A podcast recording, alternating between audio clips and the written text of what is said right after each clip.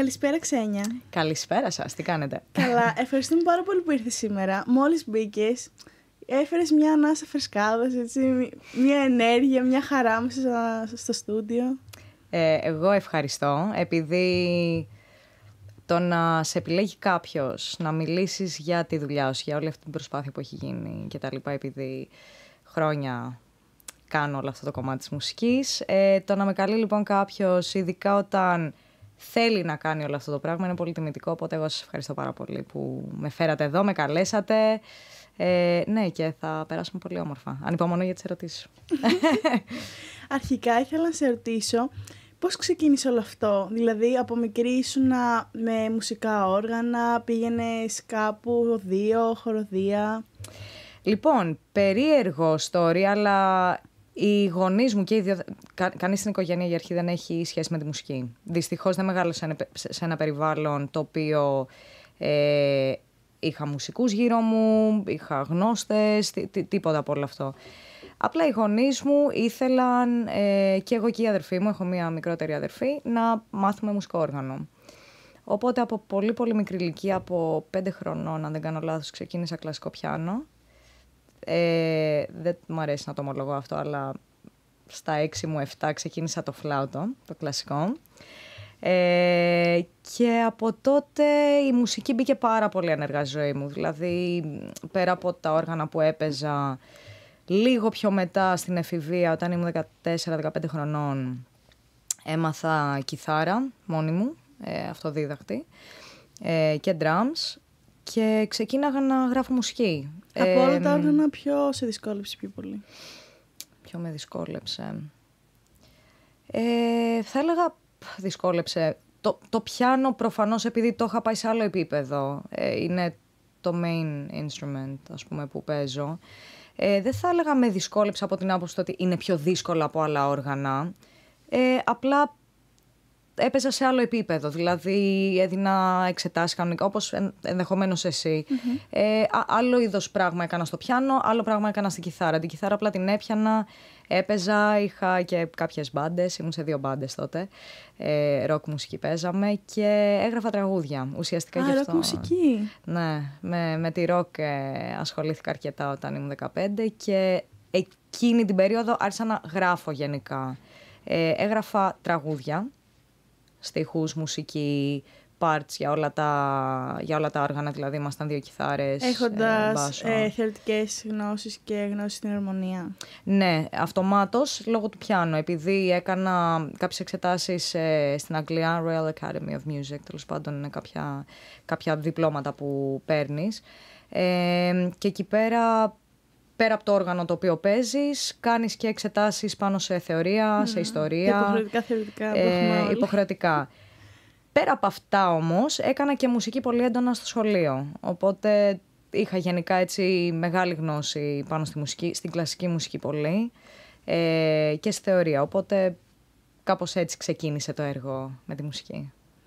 Ε, η κλασική μουσική θεωρείς ότι είναι η βάση για ένα DJ όπως εσύ; Η βάση. Κοίτα, ε, το να είσαι DJ τι σημαίνει; Πολλοί το παρεξηγούν δυστυχώς και με στεναχωρεί πάρα πολύ ε, αυτό και θα σου εξηγήσω γιατί.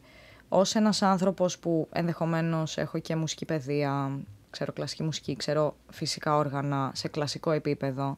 Ε, όταν ξεκίνησα να παίζω μουσική ως DJ, να το πω κάπως έτσι, ε, ένιωσα πως χαντακώνομαι, πως χαντακώνεται όλο αυτό που γνωρίζω, χαντακώνονται οι γνώσεις μου, οι σπουδές μου ε, και όλο αυτό το κομμάτι.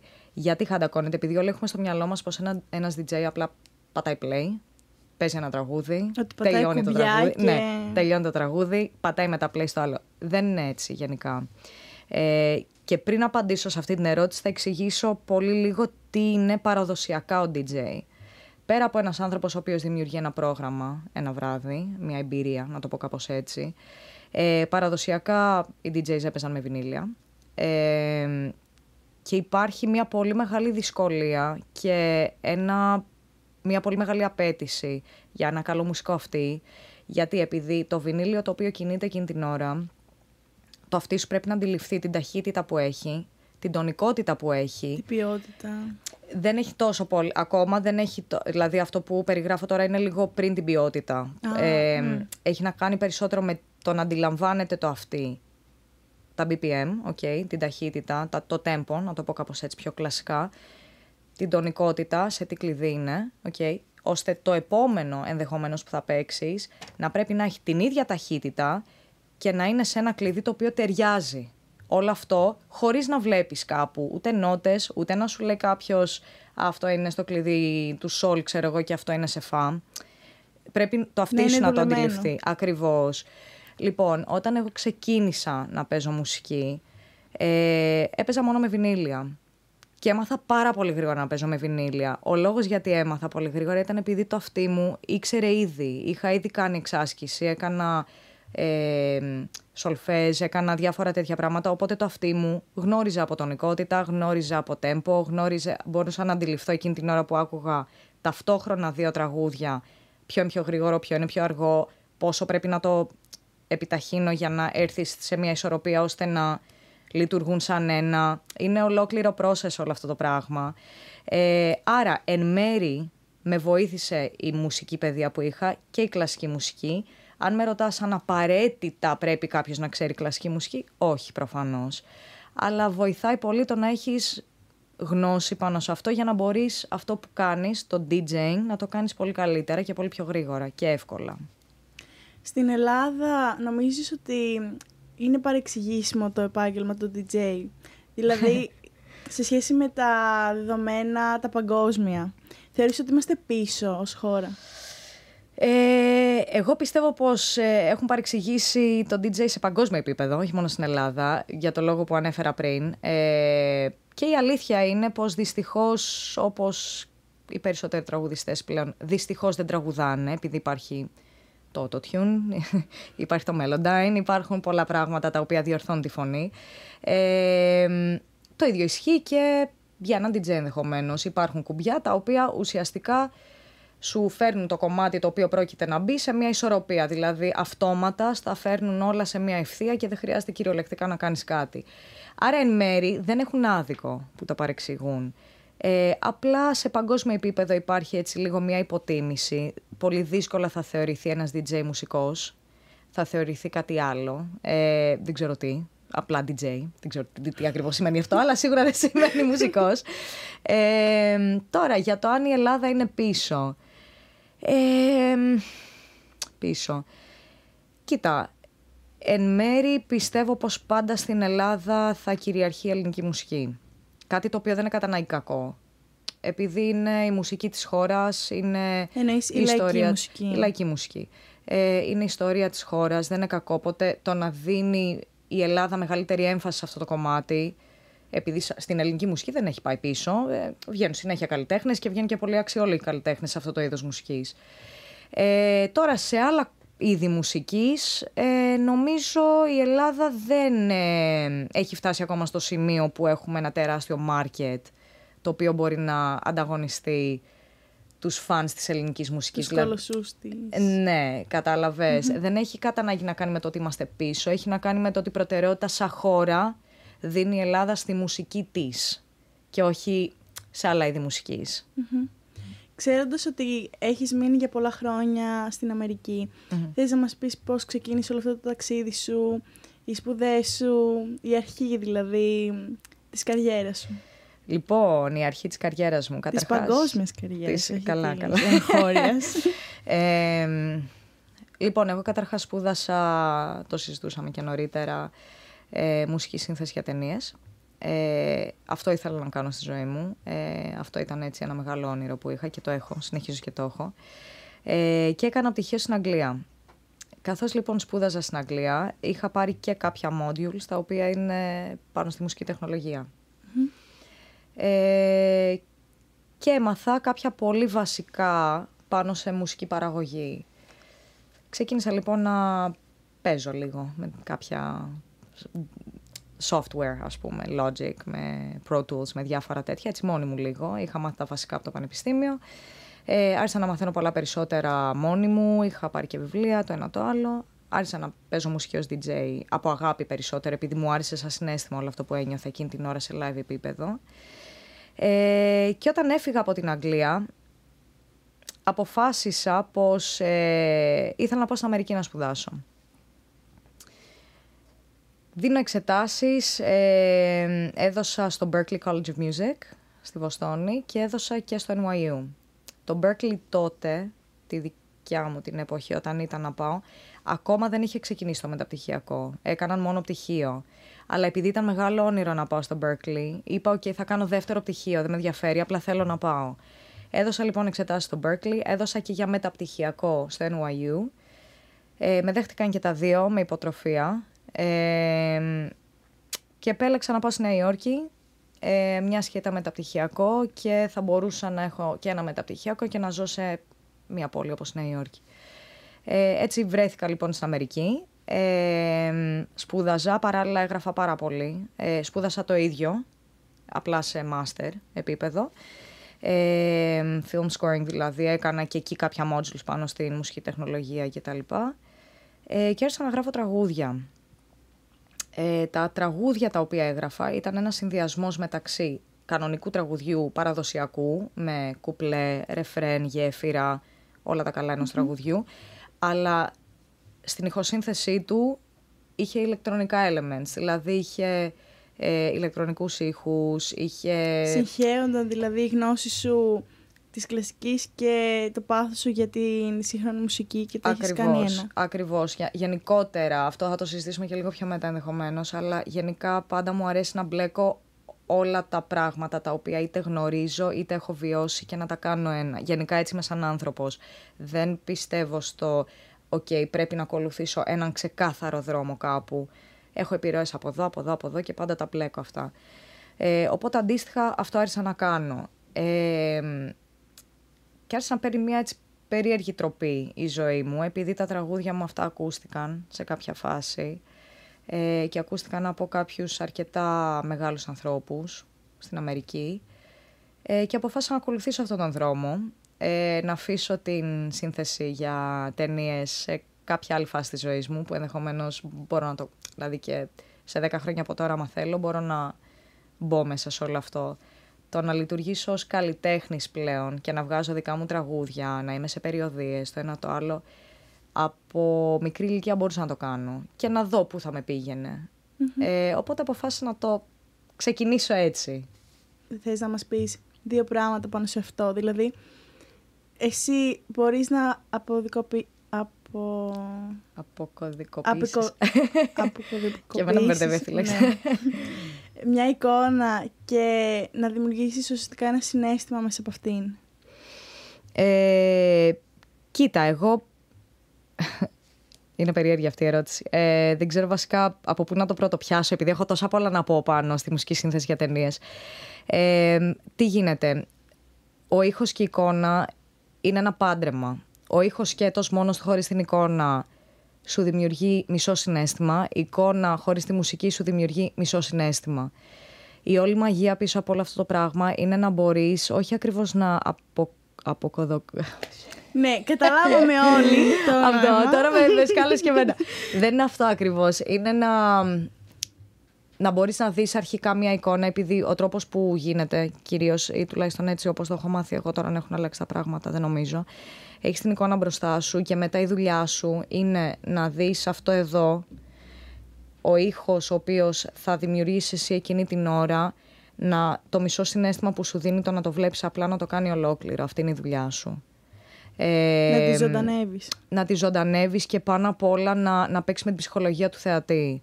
Ε, έχεις δοκιμάσει ποτέ, ας πούμε, ένα θρύλε να το δεις χωρίς φωνή; Το έχεις κάνει ποτέ, ζωή σου αυτό; Κάντο. Δεν θα νιώσεις τίποτα.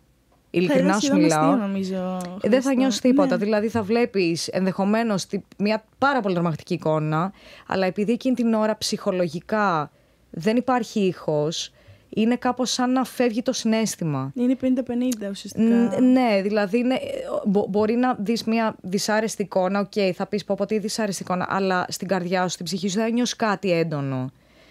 Η μαγεία είναι το πάντρεμα με τον ήχο και την εικόνα. Αυτό δημιουργεί την ψυχολογία ενός θεατή εκείνη την ώρα.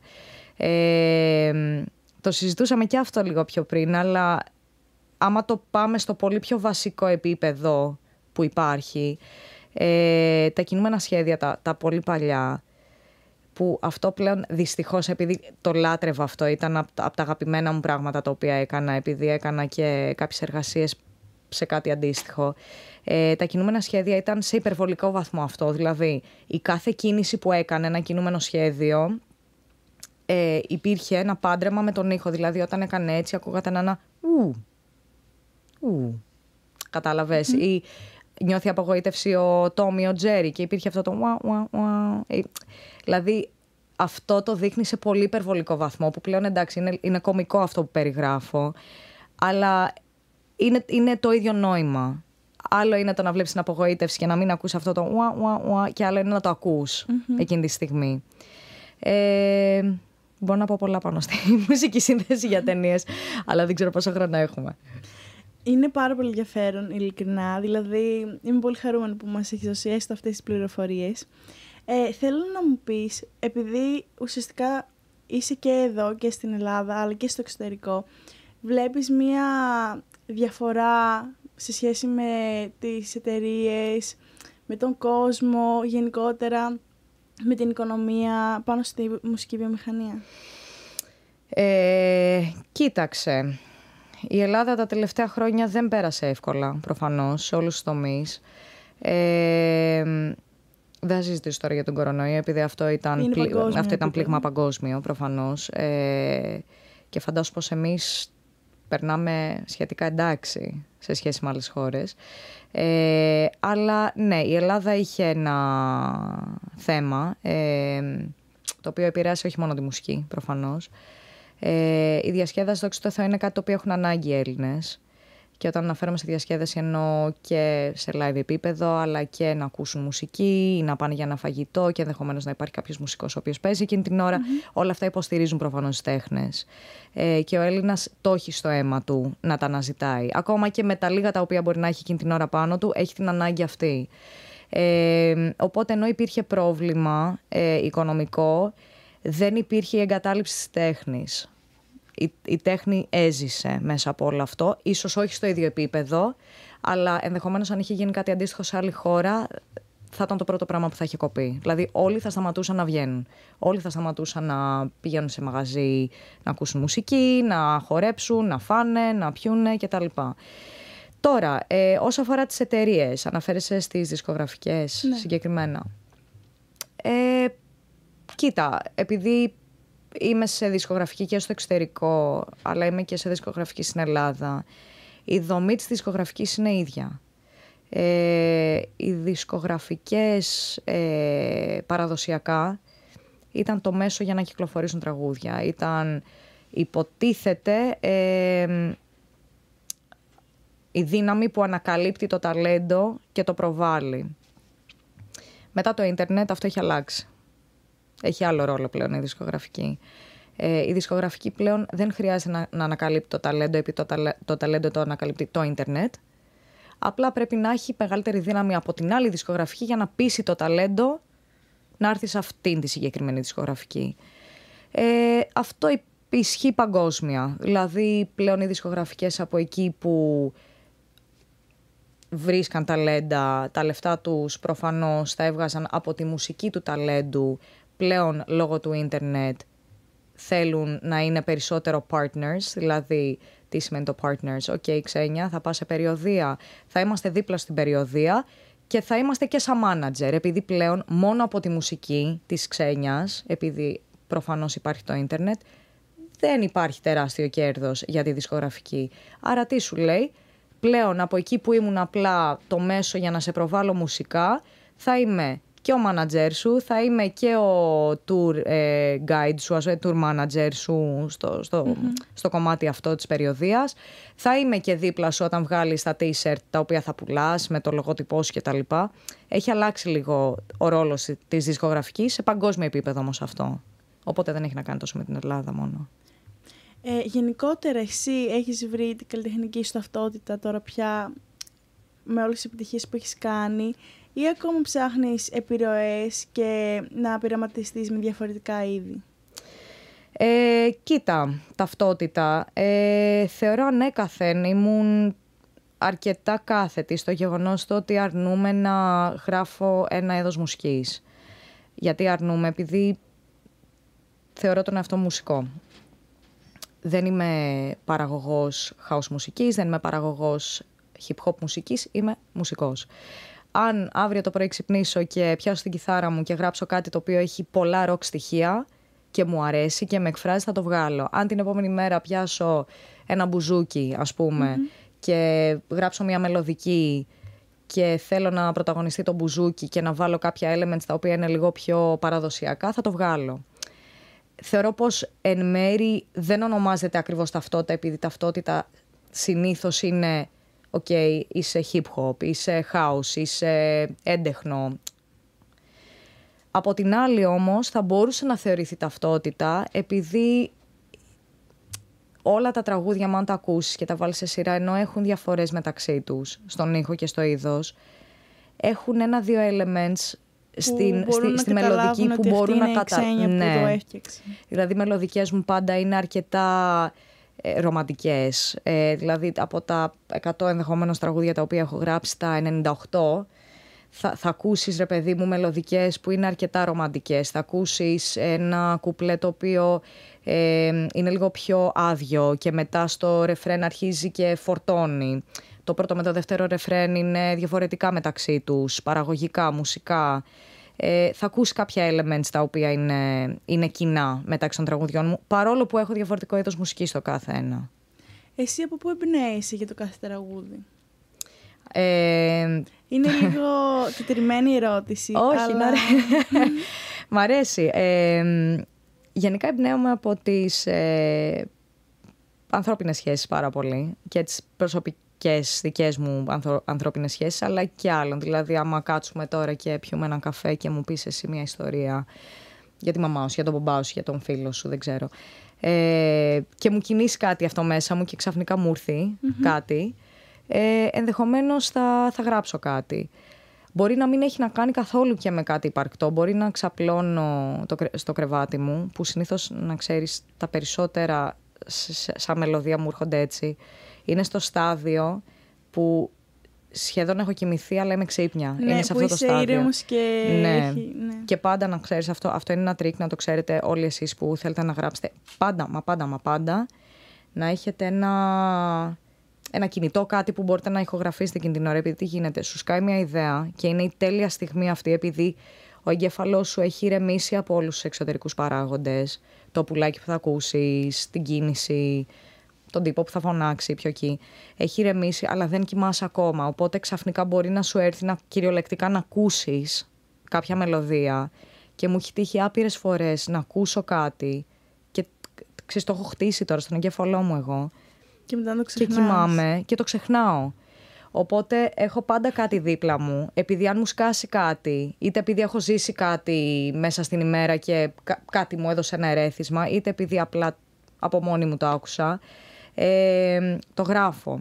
Οπότε δεν ακριβώς κάτι που με εμπνέει, ας πούμε, αυτό. Απλά είναι ένα στάδιο που για κάποιο λόγο μπορεί κάτι να με έχει εμπνεύσει μέσα στην ημέρα μου και το ακούω εκείνη την ώρα. Απλά αυτό να ξέρετε πως είναι ένα τρικ, το κατάλαβα πολύ πιο μετά και έχω χάσει πολλά τραγούδια έτσι. Επειδή τα έχω ξεχάσει. να είναι ένα ωραίο τρικ αυτό. Τώρα έδωσες μια πάρα πολύ όμορφη συμβουλή, ειδικά για εμάς τους μουσικούς. Μπορείς να μας πεις έτσι, αν ένα παιδί θέλει να ξεκινήσει, ποια βήματα να ακολουθήσει, δηλαδή να κάνει ένα δικό του στούντιο, μαζεύεις κάποια συγκεκριμένα μηχανήματα και ξεκινάς; Ε, καταρχάς, θέλει να ξεκινήσει σε ποιο κομμάτι; Θέλει να είναι τραγουδιστής. Ε, στο κομμάτι το δικό σου, του DJ. Του, ε, μουσικός παραγωγός, ναι. ας πούμε. Okay. Ε, το πρώτο πράγμα για μένα πρέπει να κάνει είναι να μάθει ένα ε, software, επειδή εκεί πλέον γραφουμε Δεν κάθεται κανείς δυστυχώς με παρτιτούρα πλέον και, ένα πρόγραμμα και, και γράφει. Δηλαδή. Με ένα πρόγραμμα στον υπολογιστή, με ένα DO, έτσι το λένε. Ε, και να το μάθει καταπληκτικά. Δεν με ενδιαφέρει ποιο θα είναι. Δεν θα κάτσω αυτή τη στιγμή να πω «Α, παιδιά, εγώ γράφω Logic, οπότε το καλύτερο είναι το Logic». Δεν υφίσταται αυτό το πράγμα. Για μένα ναι. Με βολεύει, έχω μάθει το Logic. Για μένα είναι το καλύτερο το Logic γιατί επειδή το έχω μάθει. Η πρώτη μου συμβουλή είναι Τι έχεις πρόσβαση, έχεις πρόσβαση σε ένα Mac, σε ένα Windows, ε, δεν ξέρω σε τι έχεις πρόσβαση. Μπόρεσε να, να πιάσεις ένα software, βρες ένα software, να το μάθεις πάρα πολύ καλά, να αρχίσεις πλέον να δημιουργείς πάνω σε αυτό. Από εκεί και πέρα, όταν αρχίζεις και μαθαίνεις το ένα πράγμα που έχεις πάρα πολύ καλά, δεν πάει να έχεις όλα τα μηχανήματα του κόσμου. Αν δεν ξέρεις να χρησιμοποιείς αυτό που έχεις μπροστά σου, δεν μπορείς να καταφέρεις τίποτα. Και είναι κάτι το οποίο το πιστεύω και το λέω σε όλους τους ανθρώπους που θέλουν να γίνουν μουσική παραγωγή, που ενδεχομένως δεν ξέρουν από πού να ξεκινήσουν. Ε, μπαίνουν όλοι σε, αυτό το, σε αυτή την παγίδα. Πρέπει να παίρνω τα καλύτερα μηχανήματα, τα top μηχανήματα. Το ένα, το... Είχα μπει κι εγώ σε, όλο αυτό. Ε, και έχω χαλάσει πάρα πάρα πολλά λεφτά σε μηχανήματα, τώρα μηχανηματάρες. Είναι πολύ ακριβό σπορ γενικά αυτό. Είναι ακριβό σπορ και δεν είναι ανάγκη. Δεν είναι ανάγκη επειδή στην τελική, ειλικρινά σου μιλάω, ε, από όλα τα μηχανήματα τα οποία έχω, πάντα καταλήγω να χρησιμοποιώ τα δύο, ας πούμε. Ε, και στο τέλος της ημέρας, ο μάγκας δεν είναι αυτός που έχει τα, τα περισσότερα μηχανήματα. Επειδή στην τελική μαζεύεις κάποια λεφτά. Μπορεί να πάει να τα πάρει. Και... Ακριβώς. Μαζεύεις κάποια λεφτά, είτε πηγαίνεις και τα παίρνεις, είτε πηγαίνεις σε ένα στούντιο και τα έχεις. Δεν είναι ο μάγκας αυτός. Ο μάγκας είναι να μπορεί με ένα software και με ένα MIDI keyboard απλό να γράψει μια ιδεάρα. Και μετά αυτή την ιδεάρα την παίρνει και άμα θέλει όντως ένα Moog ας πούμε για μπασογραμμή και θέλει να είναι το αυθεντικό, δίνει κάποια χρήματα σε ένα στούντιο το οποίο έχει Moog και το γράφει επί τόπου. Αλλά την ιδεάρα δεν μπορεί να σου τη γράψει ένα μηχάνημα. Κα, Κατάλαβες πώς ναι, το εννοώ; Ναι, ναι, Αυτή είναι η μεγαλύτερη συμβουλή που έχω να δώσω σε κάποιον. Πως μην μπείτε στο, στο, στο τρυπάκι του να πρέπει εγώ να ξοδεύω για να γίνει καλός ο ήχος μου. Πρέπει να επενδύω ο... στον εαυτό μου και στις γνώσεις μου. Και στις γνώσεις μου, ακριβώς. Ο ήχος σου θα βγει καλός όταν πλέον γίνεται επέκταση όλο αυτό το πράγμα του χεριού σου, του μυαλού σου βασικά. Δεν έχει να κάνει με το. του, του μυαλού, δηλαδή αυτό που σκέφτεσαι να μπορείς να το αποτυπώσεις εκεί πάνω. Καταλαβαίνω. αυτό πρέπει να, να, να, να κάνεις. Όχι να έχεις την ψευδέστηση, την ψευδέστηση πώ με το SSL, το analog, ας πούμε, το, το μίκτη ξαφνικά θα γίνει σούπερ επιτυχία επειδή απλά έχω ένα πολύ ακριβό μίκτη εκείνη την ώρα. Δεν, ναι. δεν, δεν υφίσταται αυτό το πράγμα. Γενικότερα, δηλαδή, πρέπει να επενδύουμε στον εαυτό μας και Ναι. στη μάθηση Ακριβώς. για να έχουμε τη βάση και να πιστέψουμε και στον εαυτό μας. Ακριβώς. Και κανένα μηχάνημα υπάρχουν. δεν μας κάνει Βέβαια. τι επιτυχίες. Ε, βέβαια. Μηχανήματα υπάρχουν. Δεν θα σου κάνει το. Την ιδέα δεν θα στη βγάλει το μηχάνημα. Αυτό είναι το θέμα. Είναι, είναι, είναι αυτό που πρέπει να βγει εκεί. Μάθε αυτό το ένα πράγμα που έχεις μπροστά σου πάρα πολύ καλά. Βγάλε μου μία ιδεάρα και όλα τα μηχανήματα του κόσμου θα έρθουν. Είτε επειδή θα τα δώσεις επειδή μαζεύεις και κάποια στιγμή, απ- από τη στιγμή που νιώθεις πως έχεις την ανάγκη, μπο- ξέρεις, οκ, και εγώ είμαι ερωτευμένη με το Moog, εγώ ακούω Moog, μπάσω και πεθαίνω, δηλαδή μου κόβεται η ανάσα. Δεν έχω στην κατοχή μου. Και θα μπορούσα να έχω. Δεν, ε, δεν έχω στην κατοχή μου, επειδή δεν υπάρχει λόγος να έχω στην κατοχή μου. Αν, αν όντως θέλω ένα Moog, βρίσκω ένα στούντιο, δίνω κάποια χρήματα, το χρησιμοποιώ για μία ώρα, βάζω το Moog και πάω σπίτι μου. Καταλαβες. Αυτό είναι, είναι μια μεγάλη συμβουλή. Το άλλο που θα έλεγα που αυτό μου το είπαν στην αρχή της δικιάς μου της ε, καριέρας και μπορώ να πω πως ήταν μια άσκηση που με βοήθησε περισσότερο από, από οποιοδη- οποιοδήποτε άλλο πράγμα. Κάθε μέρα, κάθε μέρα προσπάθησε μια ιδέα να την τελειώνεις. Κάθε μέρα. Και χαζή ιδέα να είναι, τέλειωσέ την. Ξεκίνα, γράψε μια ιδέα και τέλειωσέ την. Αυτό Είναι μια τρομερή άσκηση αυτή. Τρομερή άσκηση. Είναι, είναι σπόρο, όπως είπες. Όταν πηγαίνεις στο γυμναστήριο και θες να κάνεις σώμα, Δεν αφήνεις την άσκηση δεν στη αφήνεις μέση. την τι άσκηση στη θέλεις. μέση. Να Κατάλαβες. πας να Και, φας. και ο μόνος τρόπος που μπορείς εσύ το σώμα σου να το κάνεις έτσι ακριβώς όπως το έχεις φανταστεί είναι αν κάθε μέρα του δίνεις λίγο, του δίνεις λίγο. Έτσι είναι και, το, και, και η μουσική και συγκεκριμένα η παραγωγή. Η παραγωγή είναι ένα σπορ. Αν εσύ το αφήσεις, θα σε αφήσει και εκείνο. Κάθε μέρα λοιπόν και έχει να κάνει με το πόσο πλέον αρχίζεις και όλο αυτό, η μεταφορά από εδώ εκεί γίνεται σχεδόν αυτόματα. Πρέπει αυτό να καταφέρεις να κάνεις. Και είναι μια καταπληκτική άσκηση για να φτάσεις εκεί- σε αυτό το επίπεδο. Να σκέφτεσαι κάτι και μετά σε δύο λεπτά να μπορείς να το αποτυπώσεις. Οπότε είναι, ναι, αυτή την άσκηση επίσης την προτείνω. Λίγο, δεν σου λέω να είναι μια ιδέα, άρα ξεκίνα μια ιδέα, μια χαζή ιδέα. Απλά τελείωσέ την. Και άστην στην άκρη. Πολύ στοχευμένο αυτό που λες. Και το παράδειγμα με το γυμναστήριο, ας πούμε. Γιατί πολλές φορές τα πράγματα που είναι στο πνεύμα και στη ψυχη δεν τα, επειδή δεν τα βλέπουμε πρακτικά, τα αφήνουμε λίγο στην άκρη. Ενώ δεν πρέπει. Είναι αυτά που πραγματικά πρέπει να, να επενδύσουμε πάνω σε αυτά. Σίγουρα. Και είναι, είναι όλα θέμα άσκησης. Και, και πάντα. Το άλλο είναι πως πάντα συνεχίζεις να μαθαίνεις. Εγώ το κάνω αυτό το πράγμα. Ξεκίνησα τις σπουδές μου 18 χρονών. Είμαι 32 και ακόμα μαθαίνω. Δεν της φαίνεται. Δεν... Είναι πολύ, πολύ όμορφη. Είναι επειδή είμαι κοντή. Σε ευχαριστώ. Ε, συνεχίζω και μαθαίνω όμως. Συνεχίζω και κάνω experiment. Όταν μπαίνω στο στούντιο, αρχίζω και κάνω τρέλες πλέον. Δηλαδή, μπορεί το πιάνο να το ανοίξω, να βάλω ε, πυρούνια και μαχαίρια και μεταλλικά αντικείμενα και να γράψω ένα κομμάτι έτσι, επειδή θέλω αυτό, αυτό το ηχόχρωμα. Κατάλαβες; Δηλαδή, αρχίζω και κάνω experiment με, με τη φάση μου. Ε, και συνεχίζω και μαθαίνω. Δηλαδή από εκεί που εγώ μπορεί ε, να έκανα παραγωγή έτσι, τώρα η παραγωγή μου και το flow μου να έχει αλλάξει. Ε, είναι πολύ σημαντικό να συνεχίσεις να κάνεις εξάσκηση σαν παραγωγός ναι, και, σαν δημιουργός. Τα πειράματα επίσης. Τα πειράματα είναι πολύ σημαντικά επίσης. Ναι. Πολύ σωστά. Ε, θα ήθελα να σε αλλάξω λίγο. Ναι.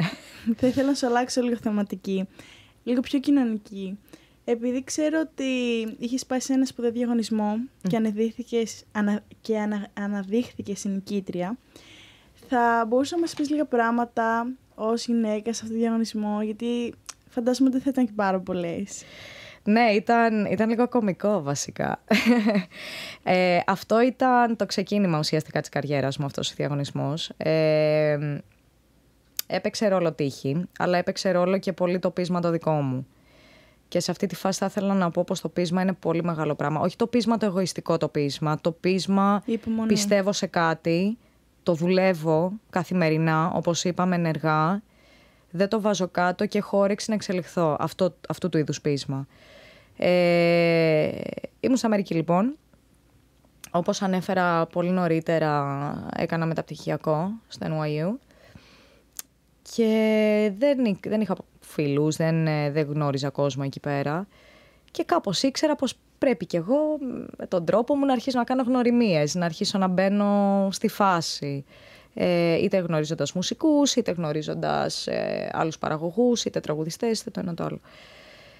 Τέλος πάντων και αρχίζω και κάνω subscribe σε διάφορα events που γινόντουσαν για μουσικούς. Κανόνιζαν τότε στη Νέα Υόρκη meet and greets, έτσι θα λένε, που μαζευόντουσαν διάφοροι μουσικοί από όλη την πόλη και μπορεί να πίναν ποτό ναι, και συζητούσαν. Οπότε άρχισα να μπαίνω πολύ μέσα σε όλα αυτά. Και σε κάποια φάση κάπου το email μου το έδωσα, τέλος πάντων και εγώ παντού έδινα το email μου. Ε, και μου έρχεται ένα, ένα invitation από έναν διαγωνισμό ο οποίος είχε στηθεί συγκεκριμένα για παραγωγούς. Δεν ήταν για τραγουδιστές, ήταν συγκεκριμένα για μουσικούς παραγωγούς. Ο διαγωνισμός αυτός λοιπόν ε, κάθε χρόνο μεταφερόταν σε άλλη πόλη στην Αμερική. Δηλαδή νομίζω την χρονιά πριν από τη χρονιά που βρισκόμουν εγώ στη Νέα Υόρκη ήταν στο LA, αν δεν κάνω λάθος. Εκείνη τη χρονιά συγκεκριμένα ήταν στη Νέα Υόρκη να γίνει. Στις φτωχογειτονιές στη ναι. Νέα Υόρκη. ναι, ήταν στη Νέα Υόρκη να γίνει. Και το βλέπω εγώ αυτό. Δεν κόστιζε κάτι να λάβω συμμετοχή, τουλάχιστον να στείλω αίτηση, επειδή έπρεπε να στείλεις αίτηση. Λέω εκεί θα στείλω αίτηση. Δεν έχω να χάσω κάτι. Δεν με ξέρει κανείς ούτως ή άλλως. I don't care. Ε, στέλνω αίτηση. Μετά από μία εβδομάδα μου έρχεται απάντηση πως με έχουν δεχτεί για να διαγωνιστώ. Ποια είναι, ας πούμε, ποιο, ποιο είναι το έτσι, δομή του διαγωνισμού. Καλούν 50 παραγωγούς από όλη τη χώρα, από όλη την Αμερική. Ε, επιλέγουν δηλαδή 50 παραγωγούς. Οι παραγωγοί πηγαίνουν με 5 τραγούδια δικά τους και τα δείχνουν σε μία επιτροπή. Πολύ ωραία. Πηγαίνω λοιπόν μόνη μου, σόλαρα εντελώς, δηλαδή εμφανίστηκα απλά μόνη μου. Ε, τότε ήμουν, πόσο ήμουν στην ηλικία σου, πρέπει να ήμουν, ναι, 19 είσαι, όχι, λίγο πιο μεγάλη, ήμουν 23. Ε, και πηγαίνω και βλέπω άντρες παντού, παντού, παντού γύρω παντού, παντού, παντού. Και λέω οκ και αρχίζουν και δημιουργούν μία σειρά ώστε να μπουν σιγά σιγά μέσα στο χώρο που θα γινόταν ο διαγωνισμός. Μπαίνω κι εγώ στη σειρά, φτάνω μπροστά στην πόρτα, μου λέει ένας κύριος εκεί πέρα, μου λέει όλα καλά; Του λέω ναι, θέλω να μπω. Μου λέει είσαι το παιδί κάποιου. ναι. Και... Σε φάση ναι. μήπως χάθηκε, ναι, ναι, ναι, τύπου ξέρεις, έχεις χάσει τη μαμά σου, τον μπαμπά σου, τι γίνεται. Ε, του λέω όχι, είμαι παραγωγός. Πώς ένιωσες τότε, ότι χάθηκε η γη κάτω από τα πόδια Κοίτα, θα, θα σου πω, ήμουν τόσο... Είχα τόσα πολλά κότσια τότε που δεν με ενδιέφερε. Ειλικρινά, δηλαδή Νομίζω γέλασα κιόλας. Δεν, ε, δεν, δεν το πήρα καθόλου. Απλά του λέω παραγωγός είμαι. Με κοιτάει, μου λέει: Οκ, άντε μπες. Μπαίνω τέλος πάντων.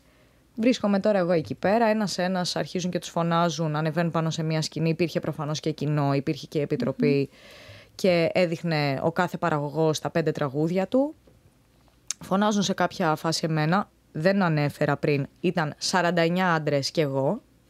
Okay. Απίστευτο. Ναι. Ε, ανεβαίνω πάνω σκηνή, παιδάκι εντελώς. Ε, ξέρεις, ντρεπόμουν πάρα πολύ προφανώς, δείχνω τα τραγούδια μου.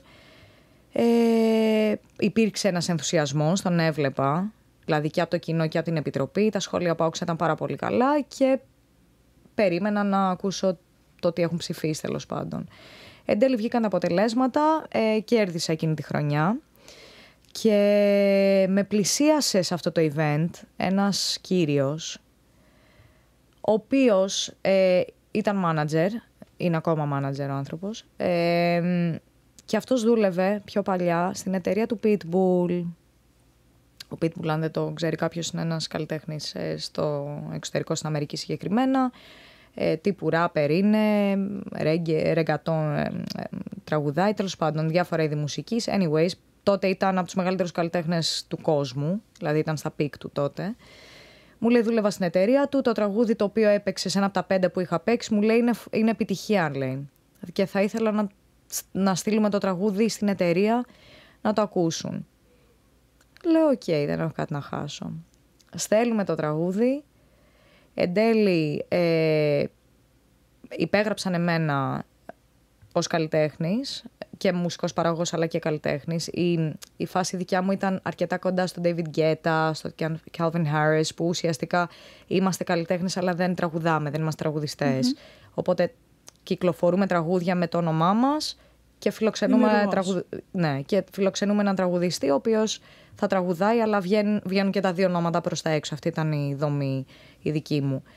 Ε, γνώρισα και τον Pitbull, ε, ο οποίος Εντάξει, είναι... Αν δεν ήξερα πώς είναι ο Pitbull, θα μου πέρναγε παντελώς αδιάφορος ο τύπος. Πάρα πολύ χαμηλών τόνων. Πάρα, πάρα πολύ απίστευτος άνθρωπος. Ε, ναι, τον γνώρισα σε ένα μπαράκι. Ναι, σε ένα, σε ένα άκυρο μπαράκι κουβανέζικο. Εσύ πήγες, ας πούμε, με άγχος ότι άπω να δω το Ναι, καλέ. Και... Καταρχάς, βαφόμουν για 15 ώρες, που εγώ δεν βάφομαι γενικά. Είχαν χωθεί πάρα πολύ. Πλάκα μου κάνει. Ήμουν, ήμουν έτοιμη να, να πεθάνω. Και ήταν όταν με είχε υπογράψει και υπέγραψε και το τραγούδι, επειδή ήταν λίγο. Πρώτα υπογράφεις τον καλλιτέχνη και μετά υπογράφεις ενδεχομένως mm-hmm. το τραγούδι ή τα τραγούδια. Εξα, εξαρτάται το, το deal που κάνεις με, με τον κάθε καλλιτέχνη. Ε, και μόλις είχε γίνει όλο αυτό το, το deal, και με παίρνουν τηλέφωνο από τη δισκογραφική και μου λένε θα είναι στη Νέα Υόρκη, αν είσαι και εσύ εκεί να βρεθείτε και από κοντά το ένα το άλλο. Νομίζω για δύο ώρες βαφόμουν και μπορείς να ρωτήσεις όποιον με ξέρει, δεν είναι αυτό το στυλ μου καθόλου.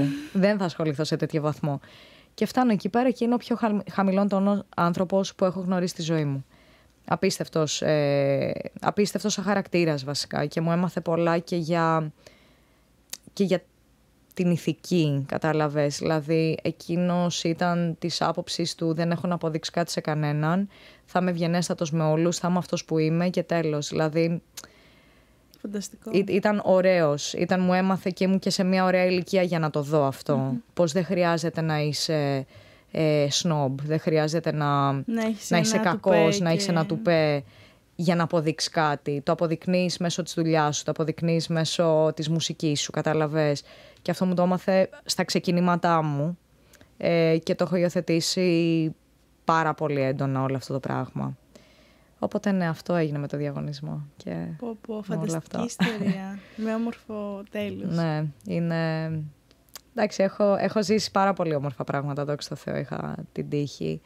Ε, μ, και συνεχίζω και ζω πολύ όμορφα πράγματα. Ε, ναι, και χαίρομαι πολύ που μπορώ να τα μοιραστώ.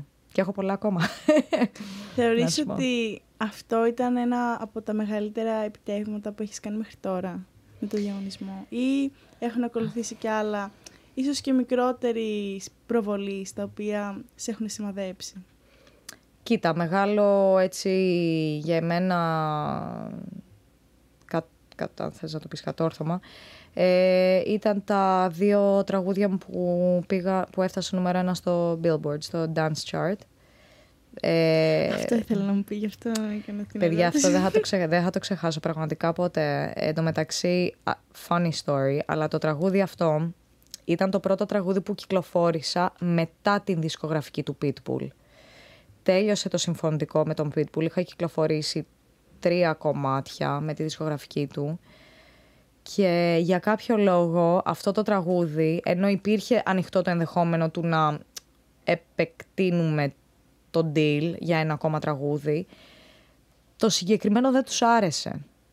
Άκου τώρα. Η επιτυχία της χρονιάς. Δεν τους άρεσε. Και να λοιπόν γιατί. Για μένα είναι πολύ σημαντικό να έχεις ανοιχτά αυτιά. Η γνώμη άλλων ανθρώπων, ειδικά άνθρωποι που έχουν μια άποψη που τη σέβεσαι και το ένα και το άλλο. Δεν εννοώ μόνο μουσικά τη σέβεσαι. Τη σέβεσαι επειδή σου αρέσει το γούστο τους γενικά. Την, η αισθητική τους. Είναι σημαντικό να έχεις. Αλλά είναι πολύ σημαντικό να ακούς και τον εαυτό σου. Πολύ. Λοιπόν, τι είχε γίνει. Εγώ είχα γράψει ένα τραγούδι. Under These Lights λέγεται. Και το πίστευα πάρα πολύ. Το, το, πραγματικά το πίστευα πάρα πολύ αυτό το τραγούδι.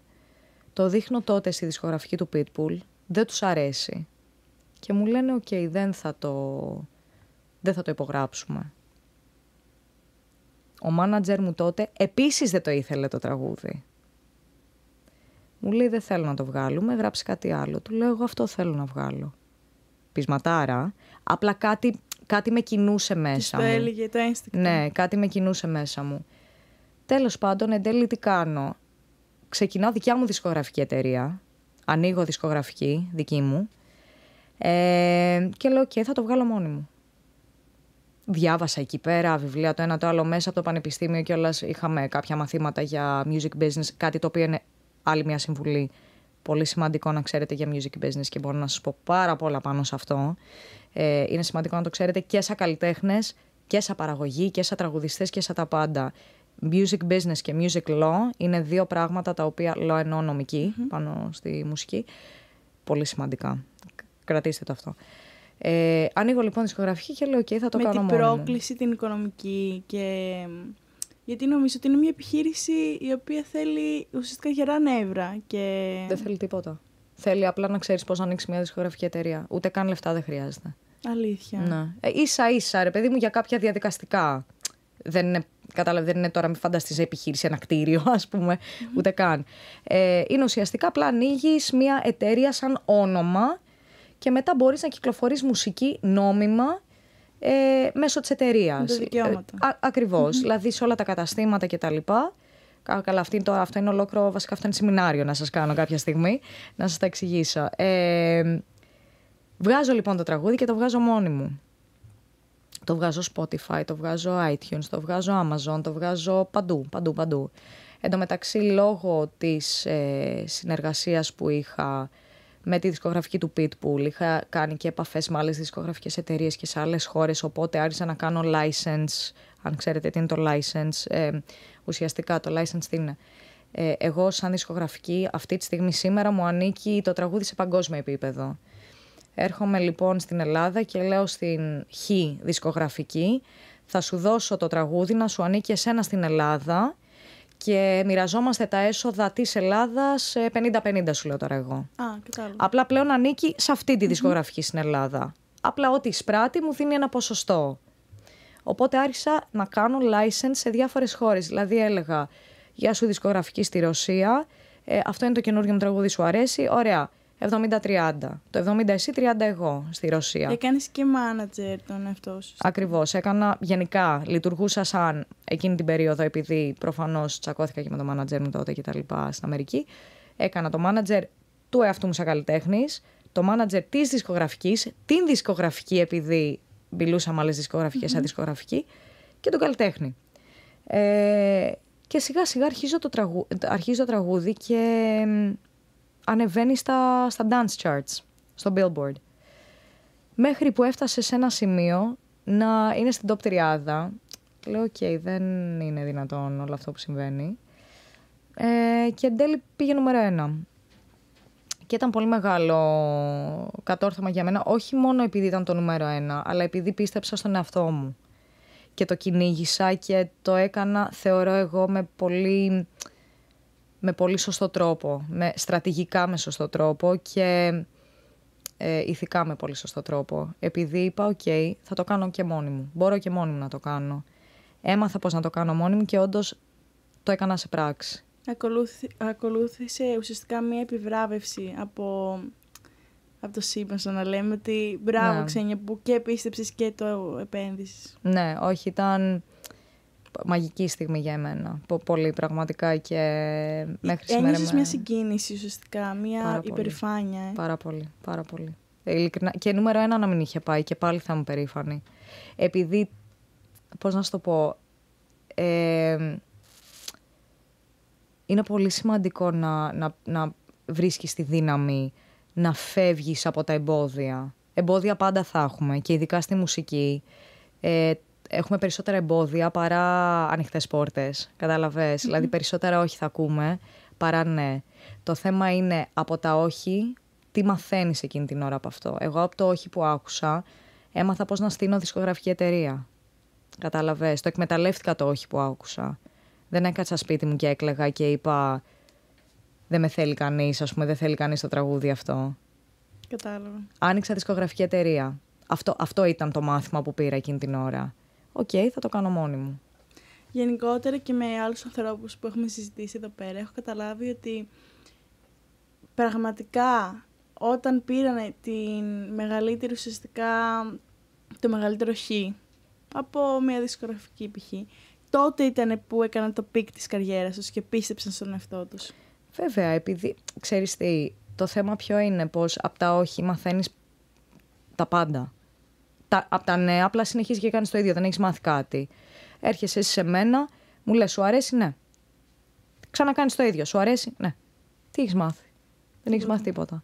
Αν σου πω όχι, θα πας εσύ με τα σπίτι σου, θα σπάς το κεφάλι σου 800 μέρες και θα λες. Να βελτιωθώ κι άλλο. Πώς μπορώ να την κάνω να πει ναι; Τι πρέπει να αλλάξει, τι, τι, πρέπει να γίνει για να πει ναι; καταλαβε Είναι πολύ σημαντικό και ειδικά στη μουσική τα όχι να τα εκμεταλλευόμαστε πάρα πολύ τα όχι δεν είναι κακό, τα όχι είναι πολύ καλό. Είναι πολύ καλό επειδή μόνο έτσι θα, θα εξελιχθείς γενικά. Ναι, σαν... Δεν πρέπει να μας τρομάζουν. Πρέπει... Όχι, όχι. Πρέπει εσείς να χαιρόμαστε και να ναι. λέμε τώρα είναι που θα δουλέψω, τώρα είναι που θα εξελιχθώ. Ακριβώς, ακριβώς. Είναι βασικά όπλο το όχι. Είναι σημαντικό. Πιο σημαντικό από το ναι. Πολύ πιο σημαντικό. Επίσης, θέλω να σε ρωτήσω, ποια είναι η διαφορά του παραγωγού με τον ραδιοφωνικό παραγωγό; Ποιο... Είναι δηλαδή μια δημιουργική απασχόληση πιο πολύ. Ε, κοίτα, ο, ο, ο, music producer, όπως το λέμε, ο μουσικός παραγωγός, είναι αυτός που θα ενδεχομένως δεν είναι τυπικά αυτός που θα γράψει το τραγούδι, είναι αυτός που θα πάρει ένα τραγούδι, κάθεσαι εσύ αυτή τη στιγμή, μου γράφεις μια μελωδική με στίχους και ακόρντα στο πιάνο. Εγώ σαν μουσικός παραγωγός το παίρνω αυτό και το ντύνω παραγωγικά, δηλαδή ε, τι όργανα θα μπουν, ενδεχομένως φυσικά όργανα, τι ε, ψεύτικα όργανα θα μπουν, κατάλαβες ηλεκτρονική, τι, πώς θα στηθεί σαν, σαν τελικό αποτέλεσμα, ας πούμε. Αυτή είναι η δουλειά του μουσικού παραγωγού. Ο ραδιοφωνικός παραγωγός ε, έχει αλλάξει λίγο μέσα στα χρόνια. Παλιά, τις, ε, τις μέρες των γονιών μας, να το πω κάπως έτσι, ε, ο παραγωγός στο ραδιόφωνο πέρα από την εκπομπή που είχε εκείνη την ώρα, είχε και την επιμέλεια της μουσικής, με βάση το γούστο του. Δηλαδή, ερχόταν η ξένια και έλεγε ε, «Εγώ αγαπάω τη house». πάμε τώρα να σας δείξω house, να, και, καινούργια κομμάτια ή αγαπάω την ε, pop μουσική. Θα βάζω pop Θα, μουσική θα βάζω μέχρι pop τέλους. μουσική και θα βάζω τις δικές μου προτιμήσεις και αυτά που πιστεύω εγώ και θα μπουν όλοι αυτοί να ακούσουν το τι θα παίξει ξένια και τι πρόταση θα μας δείξει ξένια. Οπότε υπήρχε πάρα πολύ δημιουργικότητα γύρω από όλο αυτό το κομμάτι. Το πράγμα λίγο έχει εξελιχθεί και έχει αλλάξει λίγο ο ρόλος του παραγωγού στο ραδιόφωνο. Ο παραγωγός στο ραδιόφωνο πλέον είναι ουσιαστικά η περσόνα η οποία θα κάνει την εκπομπή περισσότερο στο κομμάτι της επικοινωνίας, στο κομμάτι της ομιλίας. Ε, η μουσική πλέον, σε παγκόσμιο επίπεδο, επιμελείται συνήθως από ανθρώπους που λέγονται program directors. Επιμελούνται τη μουσική με, με playlist. Δεν είναι όπως ήταν ο κάθε παραγωγός παλιά, ο οποίος είχε το πρόγραμμά του όπως ήθελε να το διαμορφώσει εκείνος. Τώρα υπάρχει ένα ξεχωριστό κομμάτι το οποίο επιμελείται της playlist, έτσι τις λέμε, Με τα top 10, ξέρω εγώ, και τα γνωστά τραγούδια. με το τι γραμμή έχει ο σταθμός. Είναι κάτι το οποίο αποφασίζει συνήθως ή ένα γκρουπ ανθρώπων ή ένας άνθρωπος ο οποίος είναι σε αυτή τη θέση. Δηλαδή έχει μία playlist, τώρα δεν σου μιλάμε μια playlist με 10 τραγούδια, μιλάμε για 200 τραγου- 300 τραγούδια ε, minimum και λέει οκ, σαν γραμμή παίζει αυτό ο σταθμός.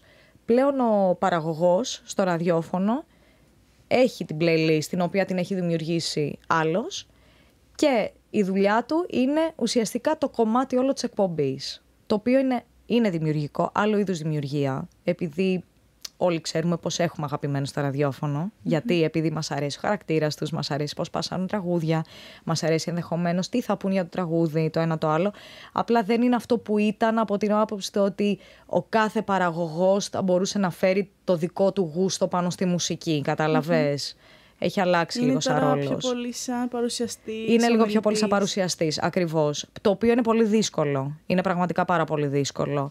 Ε, και επειδή είμαι στο ραδιόφωνο, ε, είναι πολύ δύσκολο. Ε, απλά είναι α- άλλου είδους. Ε, Τι είναι αυτό που σε δημιουργία. δυσκολεύει, ότι πρέπει να έχεις συνέχεια ενέργεια και μ, με τη φωνή, με τη χροιά και αυτά.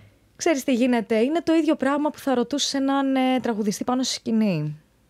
Τι σε κάνει αρεστό εκείνη τη στιγμή; Οκ, ναι, έχεις ωραία φωνή.